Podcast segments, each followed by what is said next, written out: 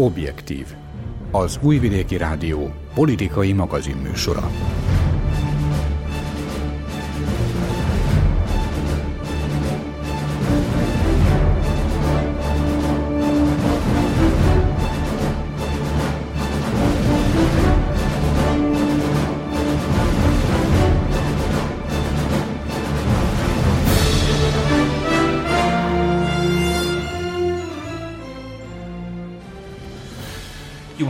Kívánok, kedves hallgatóink! Patócs László vagyok, a mai objektív szerkesztője. Nyári szünet előtti utolsó adásunkat hallják, és ez rögtön két dilemmát is felvet. A jelenlegi bel- és világpolitikai széljárás ugyanis mindenféle végleges feleletet ellehetetlenít, így nem tudunk szilárd és örökérvényű, de legalább a nyár végéig kitartó válaszokkal búcsúzni önöktől. És a jövőbe sem láthatunk, így azt sem tudhatjuk teljes bizonyossággal, vajon valóban bővül egy független, eminens, szuverén és állami pozíciókat is birtokló új taggal a szerb haladó párt amúgy is népes tagsága. Ahogyan arról sincs minden kétséget kizáró információnk, mi lesz Nikola Gruevski sorsa.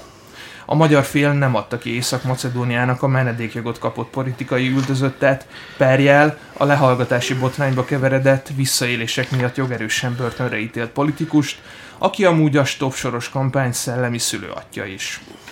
Tehát ezekre a kérdésekre sincs márványba vésett válaszunk.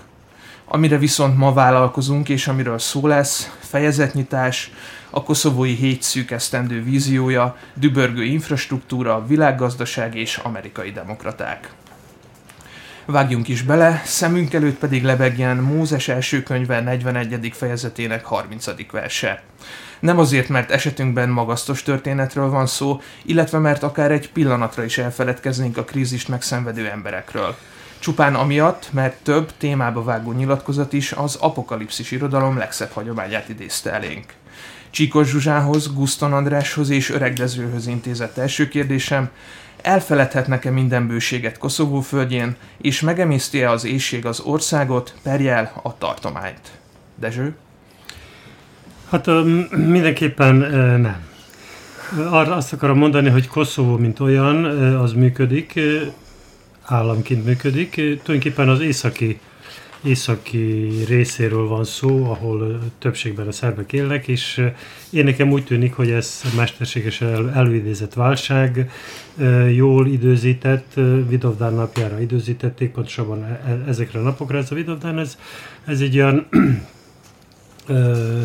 furcsa nap, én nem tudom, hogy, hogy miért ünneplik ilyen nagyon a videódát, mikor, mikor csupa rossz emlék fűződik a szerbséghez ezzel kapcsolatban. 630 évvel ezelőtt volt a koszovói csata, 30 évvel ezelőtt volt a gazimesztáni beszéd, amit Szobodan Milosevic mondott, és utána tudjuk, hogy mi történt. 20 évvel ezelőtt ezen a napon kezdődött meg a NATO bombázás, úgyhogy nem tudom, hogy miért kell ennyire ünnepelni. Erre hivatkozott egyébként Alexander Vucic is, erre hivatkozott Alexander Vucic is tegnapi beszédében, amikor, amikor a Morava repülőteret adták át a, a, a úgymond civil forgalomnak. Mindenesetre térjünk vissza arra, hogy mi lesz Koszovóban. Ugye, hát a koszovóiak azt mondják, hogy tessék lemenni egy kicsit délebre, és akkor ott mindent be lehet szerezni. Igaz, hogy nem Szerbia járóról van szó, hanem koszovói vagy más idegen területekről, idegen földekről, idegen országokból származó árukról de hát nyilván nem ez a cél, és egy ideig ezt lehet csinálni, utána, hogyha valóban, valóban éhezni kezdenek majd, az emberek akkor be fogják szerezni, vagy délen, vagy északon, mert tulajdonképpen csak át kell jönni Szerbiában, és akkor meg lehet venni a plazmakexet is, meg, meg minden más szerbiai terméket, úgyhogy ezt meg lehet oldani. Alexander Vucic erről is beszélt tegnap a, a, a, ezen a repülőtér megnyitáson. Mm, egyébként nagyon érdekes volt, aki, aki látta, odafigyelt és végighallgatta, hogy mit mondott az elnök. Tulajdonképpen mind pozitív dolgokat mondott. Tulajdonképpen azt mondják a külföldi elemzők, hogy ez, ez kifejezetten a nyugatnak intézett beszéd volt, tehát nem a hazai közösség számára készült. Alexander Vucic ebben ismét az bizonygatta, hogy Szerbia az, az egy stabil ország, az a célja, hogy, hogy stabil is maradjon, hogy, hogy a, a térség, hogy szavatol, szavatolhatja a térség biztonságát és békéjét. Úgyhogy én azt hiszem, hogy ez a koszovói dolog is le fog csengeni, mint annyi más, ami az elmúlt 30 évben történt velünk. Folyamatosan történnek valami szörnyűségek, mindig tartunk valamitől, mindig, mindig azt állítják be a, főleg a televíziós csatornák, az országos hálózattal rendelkező televíziós csatornák, hogy itt van mi borzasztó dolog történik, akkor az körülbelül tart két, három, négy, öt napig maximum, és elfeledjük. A gondolatodnak a végkicsengése az, hogy a média nem minden esetben mond végső igazságokat. Zsuzsa szerint is csak végső erről van szó? az, hogy a média ebben az országban ritkán mond igazságokat. Hát, Ez na, a pontosabb ez, megfogalmazás, Zsuzsa? Hát igen, attól függ persze, hogy ebből az országos csatornákból, amiről a Dezső is beszélt, hogy melyiket nézed. Mert ha az egyiket nézed, akkor ott tényleg üres polcokat látsz, ott, ahol a tej, kenyér, nem tudom én, hasonlónak a, a helye van a, az üzletekben, azok ott üresek, a másikon pedig kiderül, hogy nem, nem egészen így van, sőt, olyan, hát Vox Populit is hallhattunk, vagy láthattunk, tehát megszólalókat a Észak-Mitrovica területéről, amikor azt mondja, hogy nem, nem, ő inkább éhen hal, de nem fog átmenni a hídon, hogy a Koszovó déli részébe bevásároljon. Ez ugye tavaly november óta tart, akkor vezették be Pristinában a, azt a bizonyos száz százalékot, amit akkor én úgy vettem észre, és azóta is tapasztalhattuk, hogy Belgrádban viszonylag könnyedén vették, mert úgy gondolták, hogy azokon a bizonyos alternatív csatornákon el tudják majd látni a, a Koszovóban élő szerbeket. Nos, ez ment is egy ideig, és aztán most állítólag a, az albán hatóságok ezeket az alternatív megoldásokat, tehát mondjam így a svercet, ahogy nálunk ugye közkedvel szóval mondják, tehát a csempészetet leállították, ha leállították.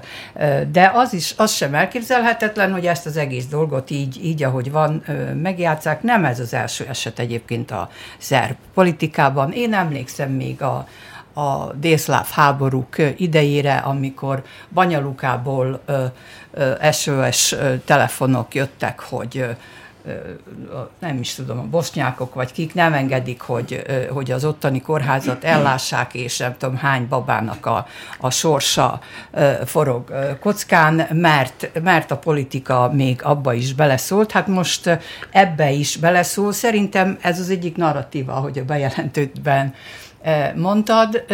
A másik viszont most Koszovóval kapcsolatban, ha még egyáltalán lehet bármi újat mondani Koszovóval kapcsolatban, az, hogy vajon miért maradt el ez a párizsi találkozó, aminek ugye hétfőn, amit ugye hétfőn kellett volna megtartani, hogy mennyire szólt ebbe a történetbe bele az Egyesült Államok.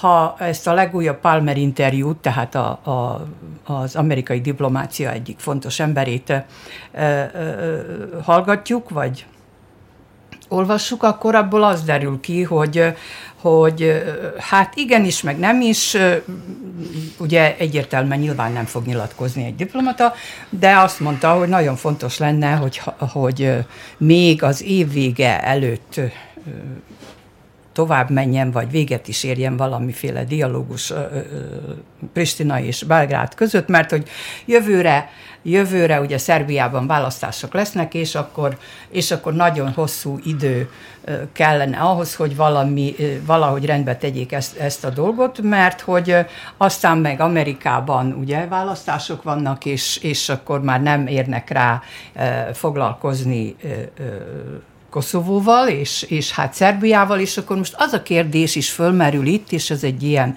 e, újabb e, e, elmélet, hogy, hogy lehetséges, hogy meg is egyeztek ebben már, mint Alexander Vucic, ahogyan nyilatkozik, amiről Dezső is beszélt az előbb, ahogyan nyilatkozik, hogy történt valamiféle háttér megállapodás arról, hogy jó, jó, most tartjuk így üres járatban, hogy így mondjam, ezt a koszovói helyzetet, és, és hát majd ősztől kezdve talán valami történhet. Én nekem továbbra is az a véleményem, hogy addig még, addig még Alexander Vucic ismételten meg nem erősíti a hatalmát, addig nem hiszem, hogy bármiféle komoly megállapodásra vagy koszovói rendezésre sor kerülhet nagyon nagy a kontraszt a jelenlegi és a médiában visszhangot kapó eseményeknek, illetve ennek a háttéralkú történetnek. Megjegyzem zárójelben, én se tudom teljes mértékben elvetni azt, hogy ilyen ne létezne. András, szerinted melyik az igazabbnak tekinthető ö, változata ennek a történetnek? Én szerintem ennek a történetnek egyetlen egy igaz változata van, mégpedig ez a jelenlegi helyzet, amikor egyik fél sem akar igazából semmilyen más megoldást azon kívül, mint ami most létezik. Mert ugye senki ott nem hal még éhen, nem is fog éhen halni, senki sem bántsa határokat, határok ott vannak, ahol vannak, mind a kettő cukkolja bizonyos módon a saját állampolgárait, illetve a saját honfitársait, amennyire tudja. De neki most már ezt kezd egy kicsit vékonynak lenni ez a szerb görcsös ragaszkodás a vámok eltörléséhez, magyarán, hogy addig nem vagyunk hajlandók szót váltani senkivel sem, ameddig a nemzetközi közösség nem tudja rákényszeríteni Pristinát a százszázalékos vámoknak a visszavonására. Azt sem tudom elhinni, hogy a nemzetközi közösség ezt nem bírná megtenni, hogyha tényleg akarná. Ebből látszik, hogy nem akarja. Úgyhogy bármennyire is hallhattuk az elmúlt 12-15 hónapban, hogy a befagyasztott konfliktus az senkinek sem jó. Én most már oda lukadok ki, hogy a befagyasztott konfliktus mindenkinek jó. Szerbeknek, albánoknak és Tacsinak, Vucitnak, nemzetközi közösségnek, és igazából senki most az ég a világon nem akar semmit csinálni azért, hogy itten valami, bármilyen kis változást is történjen. Ugye ez szinte számomra nevetséges hétfőn bezárják a boltokat, az élelmiszerboltokat Észak-Mitroviszában. Kollégák elmondták már, aki akar, az már bekészítette magának a tartalékot, vagy hogyha átlépi azt a hidat, amit, amit mi persze mindig nem nyitottak meg úgy, hogy meg kellett volna nyitni, már hány év múlt el azóta. De át lehet rajta menni. Így van, csak nem négyes intóval. Tehát számoljuk a vesztességet, ugye já, egy kereskedelmi miniszternek ennek a az ügyeletése most éppen azt hiszem, hogy 224 millió eurónál tart, ez körülbelül durván napi 1 millió euró vesztességgel számol. Én azt gondolom, hogy Koszovó föntartása, a jelenlegi helyzet föntartása jóval több mint 1 millió euróba kerül naponta. Körülbelül ezzel arányos lehet az a pénz, amit Szerbia csak fizet a koszovói adósságok fejében a nemzetközi hitelezők irányába. De hát igazából itt persze, hogy nem dináról és nem euróról van szó, ezek sokkal mélyebb történelmi jelentőségű dolgok, és nincs, egyelőre, egyelőre én nem látom azt, a, azt az embert, aki alá fogja írni Koszovó függetlenségnek elismerését szerb, szerb részről, és úgy látszik, hogy ez a dolog ős időkig elhúzódhat. Lényegében két külön választás is fölmerült az előbbi hozzászólásokban. Egyrészt a jövő évi szerbiai, a jövő évi amerikai elnökválasztás, de hogyha úgy kicsit a háttérben nézünk, akkor a koszovói vezetés székesen mondható stabilnak egy-egy választás eredménye, illetőleg az új politikai garnitúra adhat-e lendületet ennek a befagyasztott konfliktusnak, pontosabban a konfliktus csillapodásának? Hát azt nem lehet, azt tényleg nem lehet megjósolni, hogy, hogy adhat-e lendületet. Mm, azt viszont biztos, hogy a, hogy a választások évében és a választások ideje alatt, és még azt követően is egy jó ideig nem fog kimozdulni a holdpontból ez a, ez a, vál, a válság úgy, ahogy van. Zsuzsa azt mondta, hogy majd talán őszre, még, még a választások előtt rendező. Én úgy látom, hogy nem. Sőt, az amerikai választásokig biztos nem, mert az Egyesült Államok részvétele nélkül a koszovói helyzetet nem lehet rendezni, meg vagyok róla győződve. Ugyanúgy Oroszország nélkül sem lehet rendezni, úgyhogy itt valószínűleg nemzetközi értekezletet kell összehívni, amikor majd a nemzetközi közösség úgy látja, hogy jó, most már el kell intézni ezt a, ezt a válságot, és akkor el fogják intézni, mint hogy a boszniait is befejezték, mint ahogy minden más válságot befejeztek, de ezt úgy lenne jó elintézni azért, hogy ne legyen úgy, mint ahogy, mint ahogy a jugoszláv válság szétesett, hogy nem tudni, hogy ki a vesztes és ki a győztes. És mindenki, mindenki győztesnek tartja magát, és, és, és akkor itt vannak a problémák. Mert amikor mondjuk véget ért egy háború, akkor tudjuk, hogy ki veszítette el, és ki győzött. És akkor a győztes, mindig a győztes az, aki diktálja a föltételeket. Gondoljunk Trianonra például. Ez egy ilyen, ez egy ilyen jó magyar példa. De volt vesztes és volt győztes, és befejeződött, és véget ért, és nagyjából nagyjából ö, ö, a, a, az akkor lefektetett elvek alapján működik, működik ma a világ. Nem az első, második világháború utára gondolok most, de, de ezt is, ezt is úgy lenne jó megmondani, hogy igen, ez van, és ez győzött. Az, hogy nem ismeri el, mint hogy András mondja, hogy időtlen időkig nem fogjuk elismerni, ez egy más kérdés. De kötni fogunk egy, kötni fogunk egy mindenkire vonatkozó ö, szerződést, amely alapján valószínűleg föl lehet venni majd az ENSZ-be Koszovót, és az működik majd államként működik, és Szerbia nem fogja elismerni. Nyugat-Németország soha nem ismert el Kelet-Németországot, és a két ország a, a, a, a német egyesülésig simán működött és, és, és, és, és működőképes volt. Úgyhogy ezt is meg lehet csinálni Koszovóval. Igen, hát én igazából azt mondtam, hogy nem tudom elhinni, hogy bármiféle megállapodás születhet itt, vagy dialógus, komoly dialógus alakulhat ki az év végéig, mert hogy én személyes meggyőződésem, és ezt mondtam az előbb is, hogy addig, amíg Alexander Vucic ismételten meg nem erősíti a hatalmát, addig Koszovóval kapcsolatban nem, nem fog komolyan lépni, de, de nem mondom, hogy ez jó megoldás, és, mert hogy hogy, mert hogyha visszatekintünk, ilyen sorozatos tévedések vannak Koszovóval kapcsolatban, és nem akarok itt száz évekre vissza, visszamenni, hanem csak arra, amit ugye, amiről beszéltél te is, hogy a gazimesztáni beszédében Milosevic 30 évvel ezelőtt üzent hadat, idézőjelben mondom, ugye Koszovónak, akkor így Vidovdán napján, vagy Víd napján, ahogy mi magyarul használjuk, abban az évben, amikor ősszel leomlott a berlini fal, szétesett a Szovjetunió, és amikor elindult egy, hogy mondtuk akkor, hogy már újabb, új világrend ugye volt kialakulóban. Ezt szóval harcok, egy, nél, harcok nélkül Így van, egy, egyszer, egy egyszer, kétszer erre a tévedésre hadd nem mondjam, hogy még maga az mostani államfő is rámutatott, hogy mi, mekkora tévedése volt ez Szerbiának, vagy Szerbiában, hát azt azért elhallgatta, hogy akkor ezekbennek a tévedéseknek az egyik élharcosa volt abban az, abban az időszakban. De azt Tájékoztatási szeret... miniszterként. Így van. Azt szerettem volna mondani, hogy, hogy hát Koszovó én is egyetértek, hogy ki tudja, hogy ez, ez meddig, meddig húzódik, de nyilvánvalóan, hogy új valakik, új személyek, nem, nem hiszem, hogy, nem hiszem, hogy hogy is mondjam, sarkából fordítanák ki a dolgokat, és, és egy csapásra egyik napról a másikra itt megoldás születik, de ezt pedig, hogy, hogy nemzetközi konferencia, tehát a két nagyhatalom, sőt a harmadik Kína nélkül is, én nem is tudom, elképzelhetetlennek tartom, hogy ezt a, az ügyet valamilyen módon érdemében lezárják. De muszáj még, megértem, és hogy nem fogok ez a témához többet szólni, de muszáj még egy kicsikét feszegetnem ezt itt a határokat. És mit hoz a nemzetközi konferencia? Hány éve van a Daytoni békekonferenciának, amit Párizsban zártak le, 24 éve lesz őszre, és mit hozott? Van egy, van egy működő Bosznia? Nincsen.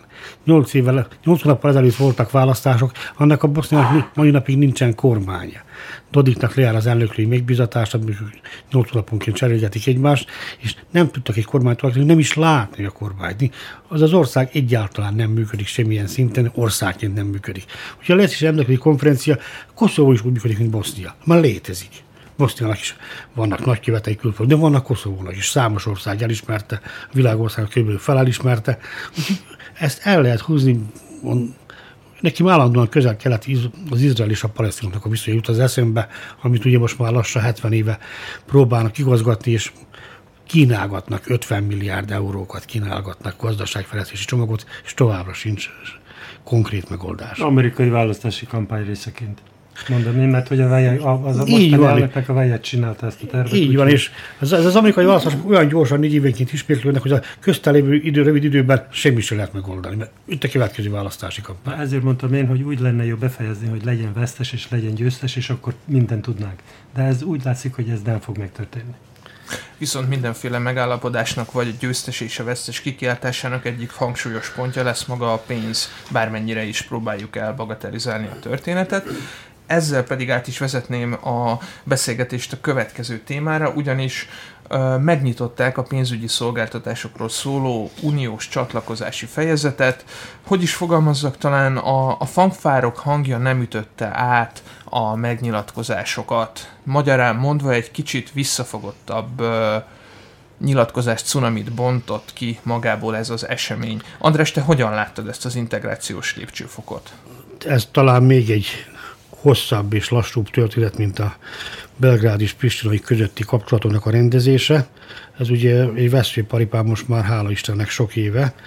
Ebben a pillanatban el lehet mondani, hogy több mint 11 éves folyamatról van szó, mert a Szerbia a stabilizációs és társulási szerződést még 2008. április 29-én írta alá az Európai Unióval. Tehát ennek több mint 11 éve. 2009. december 22-én, tehát majdnem 10 éve nyújtotta be a tagság iránti kérelmet, és már a tagjelölt is státust is megkapta 2012. március 1-én. Ennek is több mint 7 éve.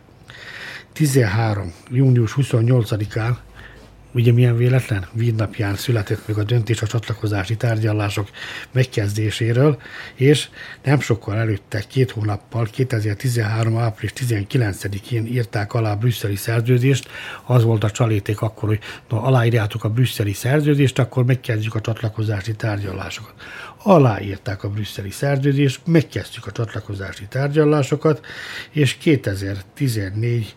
január 21-én az első kormányközi értekezlet óta most elértünk egész 17 fejezethez, a Majdnem a 35, feléig. a 35, a 35-ből, tehát hihetetlen rétes tésztáról van szó, és ugye teljesen jobb vezetett fel a témát, teljes volt az apátia, azt gondolom, hogy mindenki sértésnek vette, hogy egyetlen egy tárgyalási fejezetet nyitottak meg, minimum kettőre számítottak, azt gondolom, hogy Magyarország volt az egyetlen, ami legalább ötöt javasolt, mert állítólag Szerbia már ötöt, ötöt készített elő, de látni, hogy az uniónak a legkisebb gondja is most sokkal nagyobb annál, mint hogy ezeket a csatlakozási tárgyalásokat felgyorsítsa. Én két héttel ezelőtt beszéltem arról, hogy rossz irányba mozdultak el a dolgok.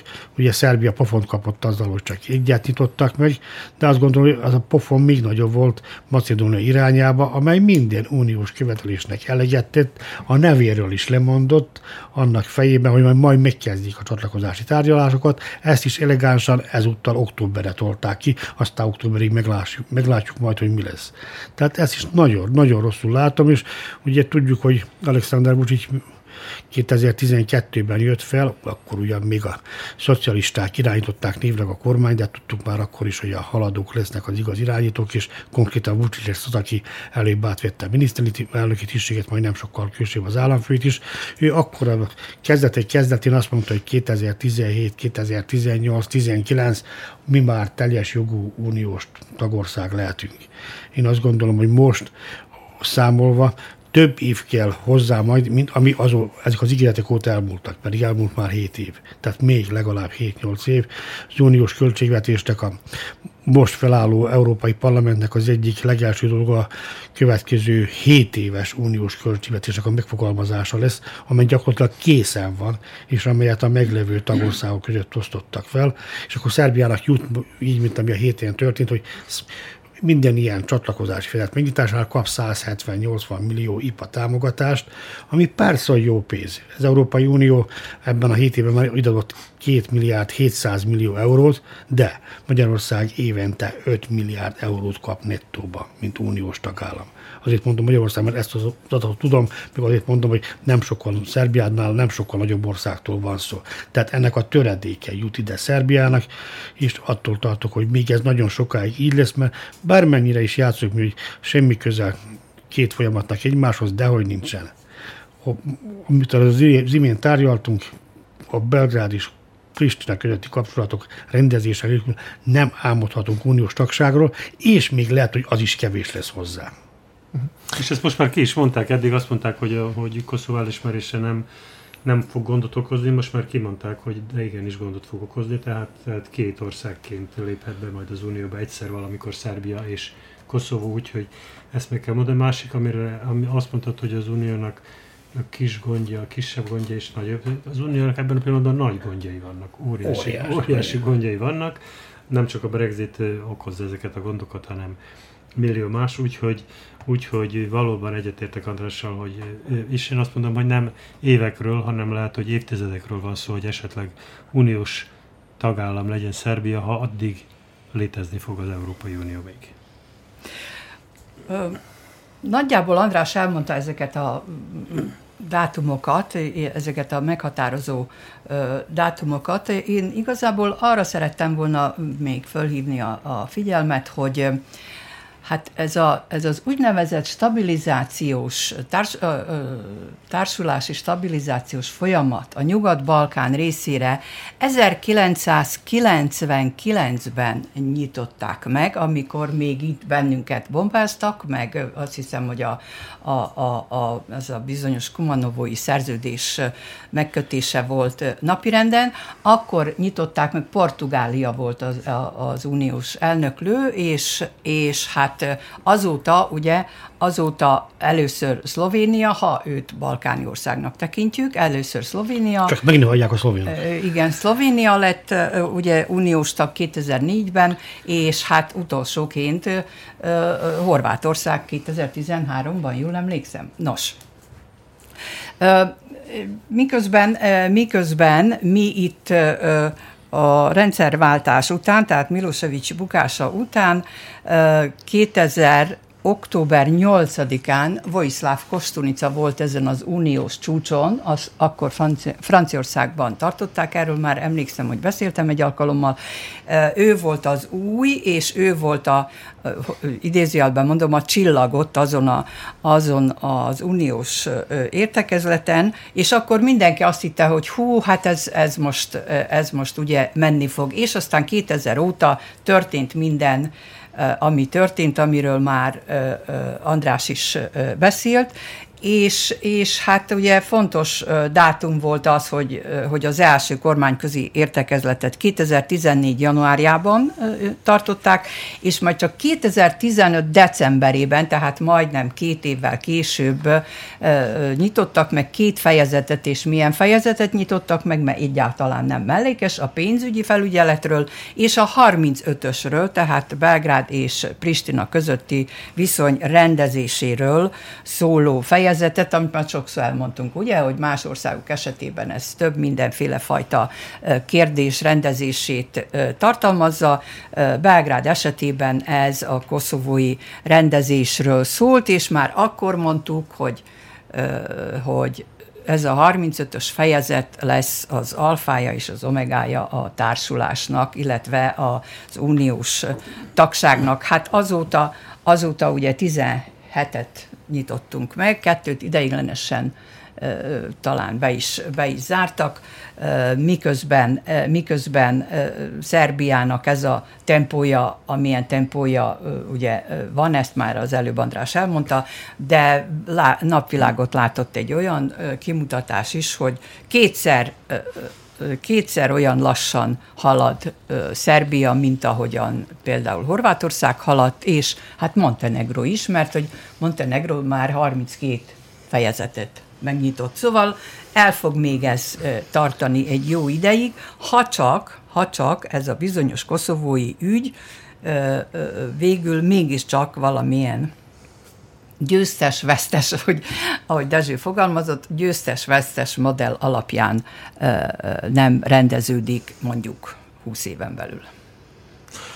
Egyébként a, a, a, csak egy rövid mondatot, a, a fejezetek megnyitása, nem is a, nem is a megnyitás a, a, a, a gond, gondolom azt akarom mondani, hogy megnyitni, meg lehet nyitni a fejezeteket, be kell fejezni. És Zsuzsa mondta, hogy kettőt zártunk le, de az, az olyan fejezet, Ideiglenesen. Az, egyet? Ideiglenesen. Igen, Ideiglenesen, jó. De azt akarom mondani, hogy, hogy le kell zárni, akkor van befejezve. Szóval az a lényeg, hogy, hogy az Európai Unió azt mondja, hogy igen, ebben a témában ez az ország megüti azt a mércét, amit mi elvárunk tőle. No, Szerbia nem üti meg azokat a mércéket. Az egyik hírügynökségi jelentés szerint valamelyik vezető politikusunk azt nyilatkozta, hogy az idén három fejezet végére pont fog kerülni. Sajnos most nevet nem tudok mondani, mert nem írtam fel a jegyzeteim közé. Hát a külügyi biztos mondta, Johannes Hahn, hogy, igen, a, igen. hogy az év végéig földgyorsul majd ez a folyamat meglátjuk. A következő téma átvezetéséhez viszont egy az előzőben egyben boncoltakhoz tartozó anekdotát is el szeretnék mondani. 2003 őszén az egyik középiskolai tanárunk, aki egyébként egy akkor divatos párt politikusa is volt, azt mondta, hogy várjunk még pár évet, és az osztályteremben ülők az Európai Unió munkapiacán fognak elhelyezkedni. Bizonyos értelemben igaza is lett, mert az, ország, az osztályunk nagy része már az Európai Unióban dolgozik, de valószínűsítem, hogy ő nem így gondolta ezt a ö, dolgot. Minden esetre majd egyszer megkérdezem tőle, ha találkozok vele. Viszont aki itt maradt és a szerb gazdaság motorját löki, annak örömre van ö, oka, ugyanis egy egészen komolynak tűnő infrastruktúrális fejlesztés tervezetet jelentettek be. Az én kérdésem most az, hogy ö, ez az infrastruktúrális fejlesztés, és előre mondom, hogy sarkalatosan fogok fogalmazni, államérdek vagy pártérdek, tekintettel arra, hogy Alexander Vucic államfő a szerb haladó párt vezetője jelentette be, és mint ahogy arra már kitértem a fölvezetőben, egy új eminens taggal fog a párt bővülni, akit Anna Brunabicnak hívnak, és miniszterelnök. Az a kérdés, hogy államérdek vagy pártérdek, hogy én azt mondom, hogy mind a kettő, de én, én inkább szeretnék benne államérdeket látni, mert az infrastruktúra fejlesztés az tulajdonképpen borzaszt, tényleg borzasztóan fontos. Gondoljunk bele, hogy Magyarország hogyan indult, amikor, amikor Európa lett igazán, elkezdte az autópályák építését. Óriási, óriási tempóval épültek az autópályák, ez nagyon fontos, mert, mert az szavatolja, hogy az ország vérkeringése zavartalan legyen Úgyhogy azt mondom, hogy, hogy való tulajdonképpen államérdek is. Na most azért tudni kell, hogy, hogy, hogy itt óriási összegekről beszélnek, ezeket az összegeket nem fogjuk a mellényzsebből kivenni, nem, fog, nem fogja a szerb nép tudni megkeresni ezeket az összegeket, ezeket az összegeket föl fogjuk venni kölcsön fejében, amit majd vissza fogunk adni, gondolom én, vagy lehet, hogy kapunk valamit majd az Uniótól erre, de azt hiszem, hogy kölcsönfejében. Most, egyébként most adtunk el egy milliárd dollár, euró értékű állampapírt, ugye, és nagyon dicsekedtek vele, ez is két napos téma volt a, a televíziókban, hogy, hogy milyen jó föltételek mellett kaptuk a kölcsönt. Azt senki nem mondta, hogy uraim, de hát ez egy milliárd újabb adósság, ezt vissza, vissza fogjuk fizetni, hanem azzal dicsekedtek, hogy, hogy kiváló kamatokkal. Tényleg, egyébként valóban jó kamatokkal kaptuk, de, de azért ez kölcsön, és ezt, ezt vissza kell fizetni, nem nekünk valószínű, hanem majd a mi gyerekeinknek már én, én mondhatom, a László nyilván nem mondhatja, lehet, hogy ő, ő majd fizeti vissza vastagon ezeket a kölcsönöket, de ezt az infrastruktúrai, de én azt hiszem, hogy ez, ez jó befektetés lesz. Nem tudom, hogy a többiek hogyan tekintenek minden. Mindenféleképpen a gazdasági nagy világválságok után is a gazdaság úgy tudott igazából bárhol talpra állni, gondolok itt az amerikai nagy gazdasági világválságra, amikor ilyen jellegű beruházásokat végeztek, mert mi a lényeg még benne, azon, azon túl, amit a Dezső mondta, persze, hogy roppant fontos az összekötetés szempontjából, ugyan, ugyanígy roppant fontos azért is, hogy a piacon ne jelenjenek meg felesleges árucikkek, a dolgok ne inflál, inflálódjanak. Tehát új érték értéket teremtsünk, de ne olyat, amit, ami, ami fogyasztói érték, amit, amit, amit el lehet adni. Vasutat nem lehet eladni, autótat nem lehet eladni, nem lehet eladni, piacon nem lehet minden nap eladni, viszont az érték kell.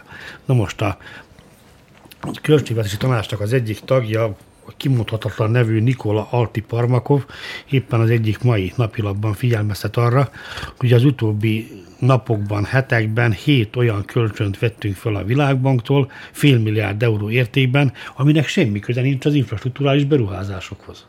Ez ami nagyon, egy borzasztó, borzasztó rossz hír ez. Ugyancsak borzasztó rossz hír ilyen szempontból, amiről állandóan dicsekedni szoktak, hogy az országnak a az ország költségvetése állandóan pluszba zár most már évek óta, teljesen felesleges ezt csinálni. Nél az Európai Unióban nem hiába követelik még a Maastrichti szint a mínusz 3 os költségvetési hiány, tehát már be lehet lépni az euróba övezetbe 3 os hiányjal. Egyszerűen vinni kell az országot elő, be kell fektetni, még a kölcsönök annak árán is, hogy többet fektetsz be, mint amennyit termelsz, de ezt kizárólag infrastruktúrába lehet befektetni. Hát ezt a dolgot nálunk nem látni. Ugye meglebegtették ezt a 10 milliárdot 5 év alatt. Ez, ez minimális, ez két milliárdos beruházás évente, ez nagyon-nagyon kevés. A költségvetések el kellene írni legalább a 30 át ez még a 200% és még a 20 a se költségvetésnek ez a nagyság.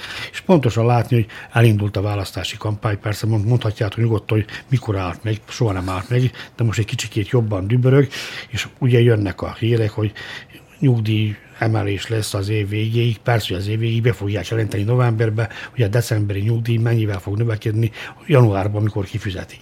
Tehát az egész mesehabbal talán dicsérik a költségvetési tanácsból, a pénzügyi tanácsból, hogy visszatérnek a svájci modellhez, ami két részből jó. Egyrészt azért, mert kiszámítható, másrészt pedig exakt, exakt dolgokot, dolgokat kötik az inflációhoz és a GDP növekedéséhez kötik a nyugdíjaknak a az emelését. Ebben a pillanatban ennek a tanácsnak a tagja, az imént említett úriember azt mondja, hogy 6%-os nyugdíj emelésre lehet számítani. Ez egy nagyon fontos dolog, ugye nem kis számú emberről van szó, 1 millió, 1 millió 600, 700, 800 ezeres hadseregről van szó, ennyi szavazattal bizony meg lehet nyerni minden, mindenkor a választásokat, amikor tudjuk, hogy Szerbiában maximum 3,5-4 millió ember szavaz. Tehát ez a rész be van biztosítva, ez megvan, na a többieket vásároljuk. Hogy vásároljuk? Úgy, hogy nem hoztuk meg a fizetési osztályokról szóló törvényt, bármennyire is követelte valótalap, és ígérték is, újabb egy évvel halasztották el, ki tudja, hanyatszor halasztották el, és majd válogatunk. Most hasamra csapva mondom ezeket a számokat, hogy valaki bedőjön neki, az egészségügy bemelünk 12%-kal, a rendőrségnél 8-al, a katonaságnál 14%-kal, megszámoljuk, hogy hol mennyi van egészségügy 100 ezer, tanús 100 ezer, rendőrség 30 ezer, nem tudom mekkora hadsereg. Tehát megvannak ezek pontosan ezek a számok, hogy hova érdemes befektetni, hogy még a hiányzó 300 ezer szavazat meglegyen valahonnan. Tehát én nagyon szigorú vagyok most, még lehet, hogy, lehet, hogy durva is, de most itt tisztán, tisztán csak erről van szó, és közben az a mi dübörgő gazdaságunk tavaly valamit oda folytál gondolni, a mezőgazdaság ebbe közbejátszott, meghaladtuk a 4 ot viszont mi van az első negyed évvel? Kettő és fél százalékon ragadt be az első negyed év az idei év. Napokban nagyon gyorsan közé tenni a második negyed évet is. Második negyed évben sem nincsen mezőgazdasági ter- termékek, nem nagyon kerülnek betakarításra, nem lesz az sem jobb. Közben pedig a Kelet-Európa, egész, egész Kelet-Európa 4,3 százalékon áll, majdnem a duplája fél százaléknak, tehát nem, hogy csökkenne a lemaradásunk, hanem növekszik. Azt nem mondják hogy Németország is nem nagyobb 2 százalékra. Neki már nem kell 2%-nál nagyobb legyen. Óriási pénzekről van szó, de ezek a részek, amik, ahol még valamiben reménykedhetünk, hogy legalább besalkolunk egy Romániát, Bulgáriát, Magyarországot, nem beszélek Szlovákiáról, meg Csehországról, meg Lengyelországról, akik már messze elszaladtak, ezeket sem sarkoljuk be, hanem tovább, tovább, tovább, tovább, tovább tart a lemaradás. Ez a kórkép. Nekem orvosság nincs a kezemben, sem. Zsuzsa? Recept, hát a, a, állítólag Koszovóban, Észak-Koszovóban, hogy is volt ez a mai hír az újságban, hogy Benszedinből és Lisztből tartalékolnak az, az emberek. Mindenki tudja a hallgatók közül, hogy a Benszedin az ugye nyugtatószer, a legnépszerűbb Szerbiában. Nos, de a 10 milliárdra visszatérve, annyi rossz dolgot elmondott itt András, hogy én, én már csak egy, egy egész kislapáttal teszek rá, mert hogy, mert hogy ez a ez a bejelentés, ami hétfőn hangzott el, amikor ugye végigjárta a Belgrád, a Belgrád vízi város építkezését, és ott nagyon dicsérte a, a parkot, meg védelmezte, hogy kivágták a fákat, amit kivágtak, szóval, és azt mondta, hogy hát ez, ez egy világszintű dolog, akkor jelentette be csak úgy, menet közben az államfő, hogy 5-10 milliárd, és itt ebben a megfogalmazásban ez a fontos, hogy 5-10 milliárd eurós beruházás lesz a következő. Először azt mondta három, majd négy vagy öt évben. Nos, ez arra utal, hogy itt, itt egyenlőre semmiféle komolyabb elképzelés vagy terv, stratégia nincsen. Ezt azért utána maga az államfő is bevallotta, amikor azt mondta, hogy az év végéig fogják kidolgozni a részleteket, és hogy micsoda csoda ez, ugye mondom én, hogy az év végéig, hiszen ha jövőre választásokat tartanak, akkor éppen nagyon szépen föl lehet majd ezt használni a, a, a kampányban, mint ahogyan már a Belgrád körüli településeken tett árvíz utáni vagy ítéletidő utáni látogatáson már el is mondta, hogy lesz itt csatorna, nem kell, hogy féljenek a helyi, helyiek. Nos, de visszatérve erre, hogy 5-10 milliárd, hát ez egy óriási pénz, és óriási különbség, mert nem mindegy ám, hogy 5 milliárd lesz az a, az a befektetés, vagy, vagy 10 milliárd ö, ö, eurós befektetés lesz, és az sem mindegy, hogy, hogy ebben, ebben az ő felsorolása szerint benne van például a belgrádi metró, aminek a építésének a lehetősége, amiről azt mondják, hogy legalább 4 milliárd euróba kellene, hogy kerüljön, de vannak benne ugye utak is, autóút, vagy, vagy, csak, vagy csak elsőrendű utak építése is. Szóval olyan dolgokról van itt szó, amit nem, vagy kellene, hogy szó legyen, amit nem lehet csak így odavetni, hogy 5-10 milliárd eurós beruházásra lehet számítani, mert még egyszer mondom, egyáltalán nem nem lényegtelen az, hogy 5 milliárd vagy 10 milliárd lesz, ha lesz, és természetesen a másik fontos kérdés az, hogy miből lesz az az 5-10 milliárd. Nem lehetséges, hogy a tények, a konkrétumok lebegtetése teljes mértékben tudatos viszonyulás? Mire gondolsz? Úgy értem, hogy egyfelől, ha nem mondjuk azt, hogy kevesebb, hanem lehet, hogy több, az egy jó marketingfogás, vagy hogyha nem pontosítjuk, hogy mit, meddig, akkor abból szintén profitálni tudunk, mert senki nem tudja számon kérni azt, amit megígértünk, és véletlenül nem teljesült. Így kell jó választási kampányt folytatni, nem? Az, amit Zsuzsa mondott, hogy 5-10 milliárd, ez, ez tényleg választási jelmondat olyan értelemben, hogy nem gond, 5-10 milliárdot befektetünk, építjük az infrastruktúrát. Bár én komolyan mondom, hogy nagyon fontosnak tartom az infrastruktúra fejlesztését, ez, ez ö, ö, abszolút állam érdek, úgyhogy Na de Zsuzsának abban igaza hogy nem lehet azt mondani, hogy 5-10 milliárd. Ez tényleg választási, választási kampány mondat hogyha nincs több reflexió az elhangzottakra, akkor a világgazdaság szférájába szeretném terelni műsorunk folytatását. G20-as csúcsot tartanak Oszakában, ahol nagyon fontos világpiaci szereplők egyezkednek, tárgyalnak és alakítják a globális nemzetközi piacok szerepét és terveit és jövőképét. Az eddig eljuttatott információk alapján mit tartanak a stúdióban ülők fontosnak és ténylegesen megfogható témának, bejelentésnek, vagy hogy úgy mondjam, projektumnak? Ez az egész történet, ugye az egész G20 a kereskedelemről szól, és számomra azért mégiscsak az a fő hír erről a nem sokkal ezelőtt, órákkal ezelőtt véget ért csúcs találkozóval, hogy Kína és az USA újra indítja kereskedelmi tárgyalásokat. Nem próbálnak egymással leszámolni a különböző pótvámokkal, hogy ugye még Kínának maradt 375 milliárd értékű amerikai kivitele, amit eddig nem sújtottak pótvámokkal.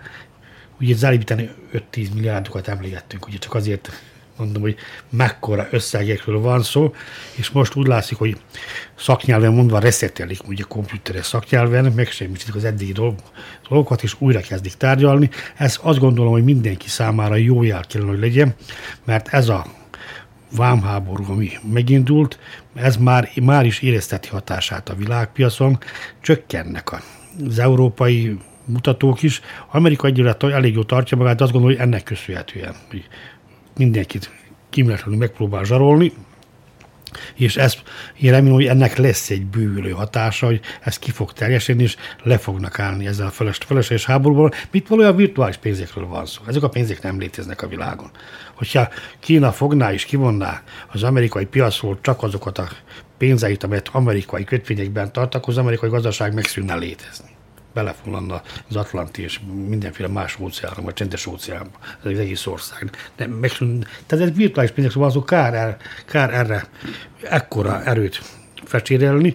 A másik dolog, mintha a Trump egy picikét előbb visszalépett volna a, azt gondolom, hogy szintén nagyon fontos klímaegyezmény esetében megpróbálta elérni azt, hogy egyáltalán ne kerüljön be az álló nyilatkozatba az, hogy a, a, 20, a 20-as csoport, kivéve az Egyesült Államokat, kitart a Párizsi Klímaegyezmény mellett, az Egyesült Államok ugye tovább is azt mondja, hogy ők két évvel előtt kiléptek, és az amerikai polgárok, meg adófizetők érdekében nem is hajlandók oda visszalépni, de most jóvá hagyta bele, rábólított Trump arra, hogy a többiek elfogadjanak egy ilyen határozatot, az, hogy ők persze továbbra sem ehhez nem akarnak csatlakozni. Amit igazából nem tudunk, azt gondolom legalábbis most egyelőre nem tudjuk. Volt egy elég hosszú, ugye 80 perces találkozó Trump és Putyin között, a kamerák előtt ugye ez... Jó Persze, hogy Trump felszólította Putyint, hogy ne avatkozzon bele a választásokba, amit ő mosolyogva meg is ígért, persze, hogy mi más, mi más tett volna. Nem tudjuk, hogy mi történt a színfalak mögött.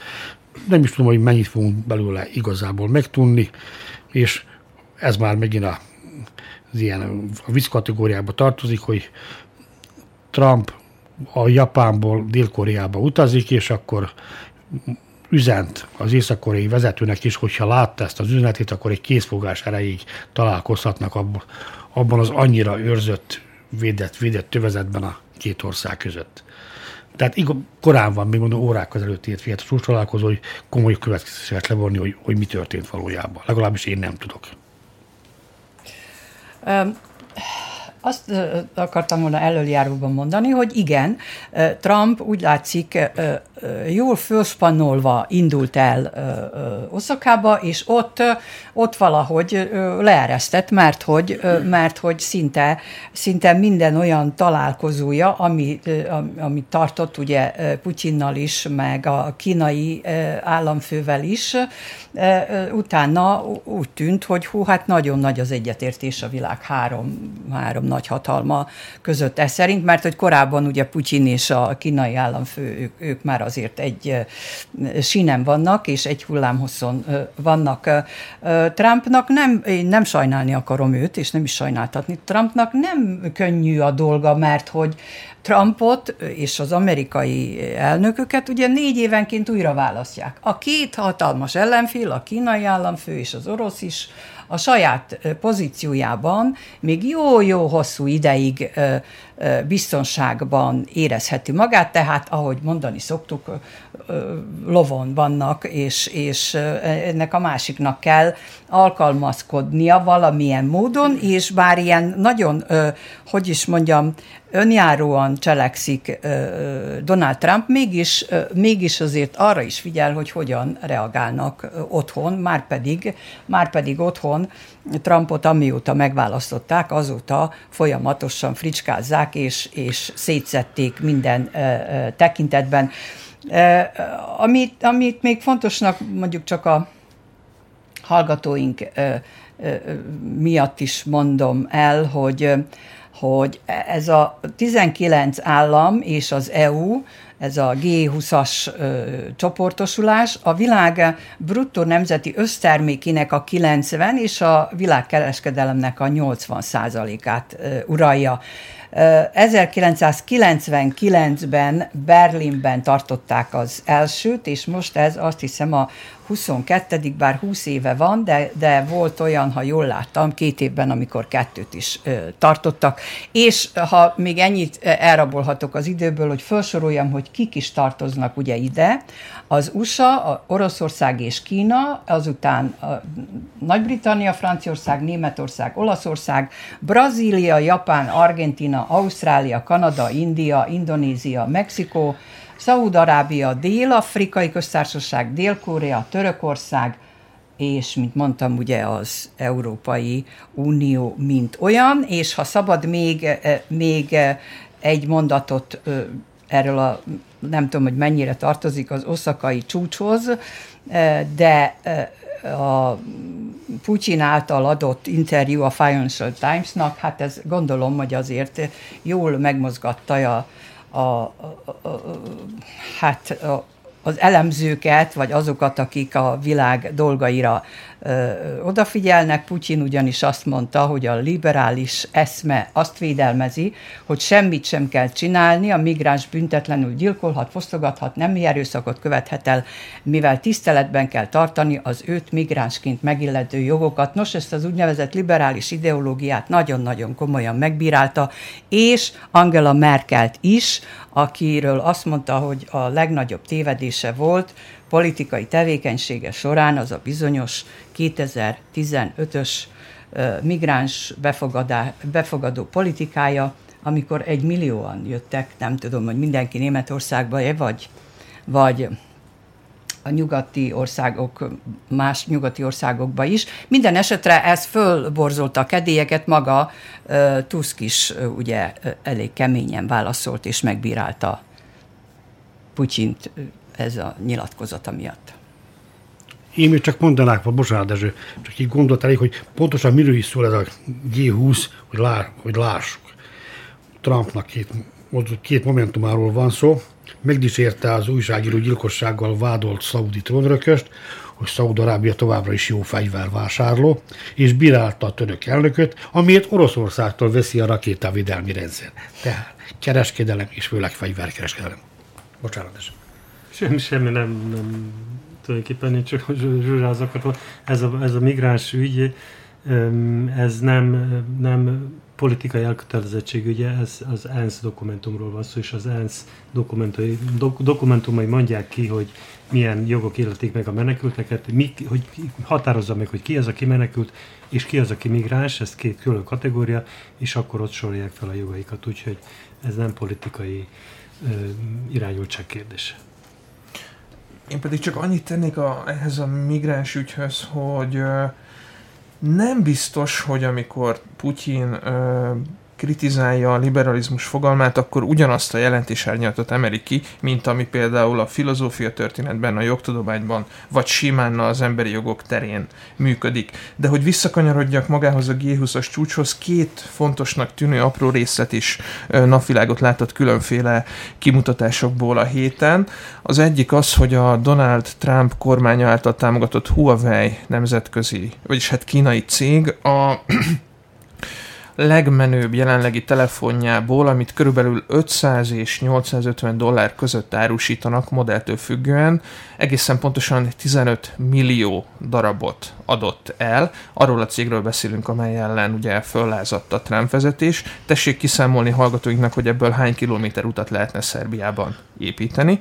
Illetőleg napvilágot látott egy jelentés, amely a károsanyag kibocsátást vizsgálta, az Egyesült Államok hadseregének vonatkozásában. És ez a kimutatás azt mondta, visszacsatlakozva a klímaegyezmény dimenzióhoz, hogy ha az Egyesült Államok hadseregét külön országként fogadnánk el, akkor a 44. helyen állna a károsanyag kibocsátás tekintetében Peru és Portugália között.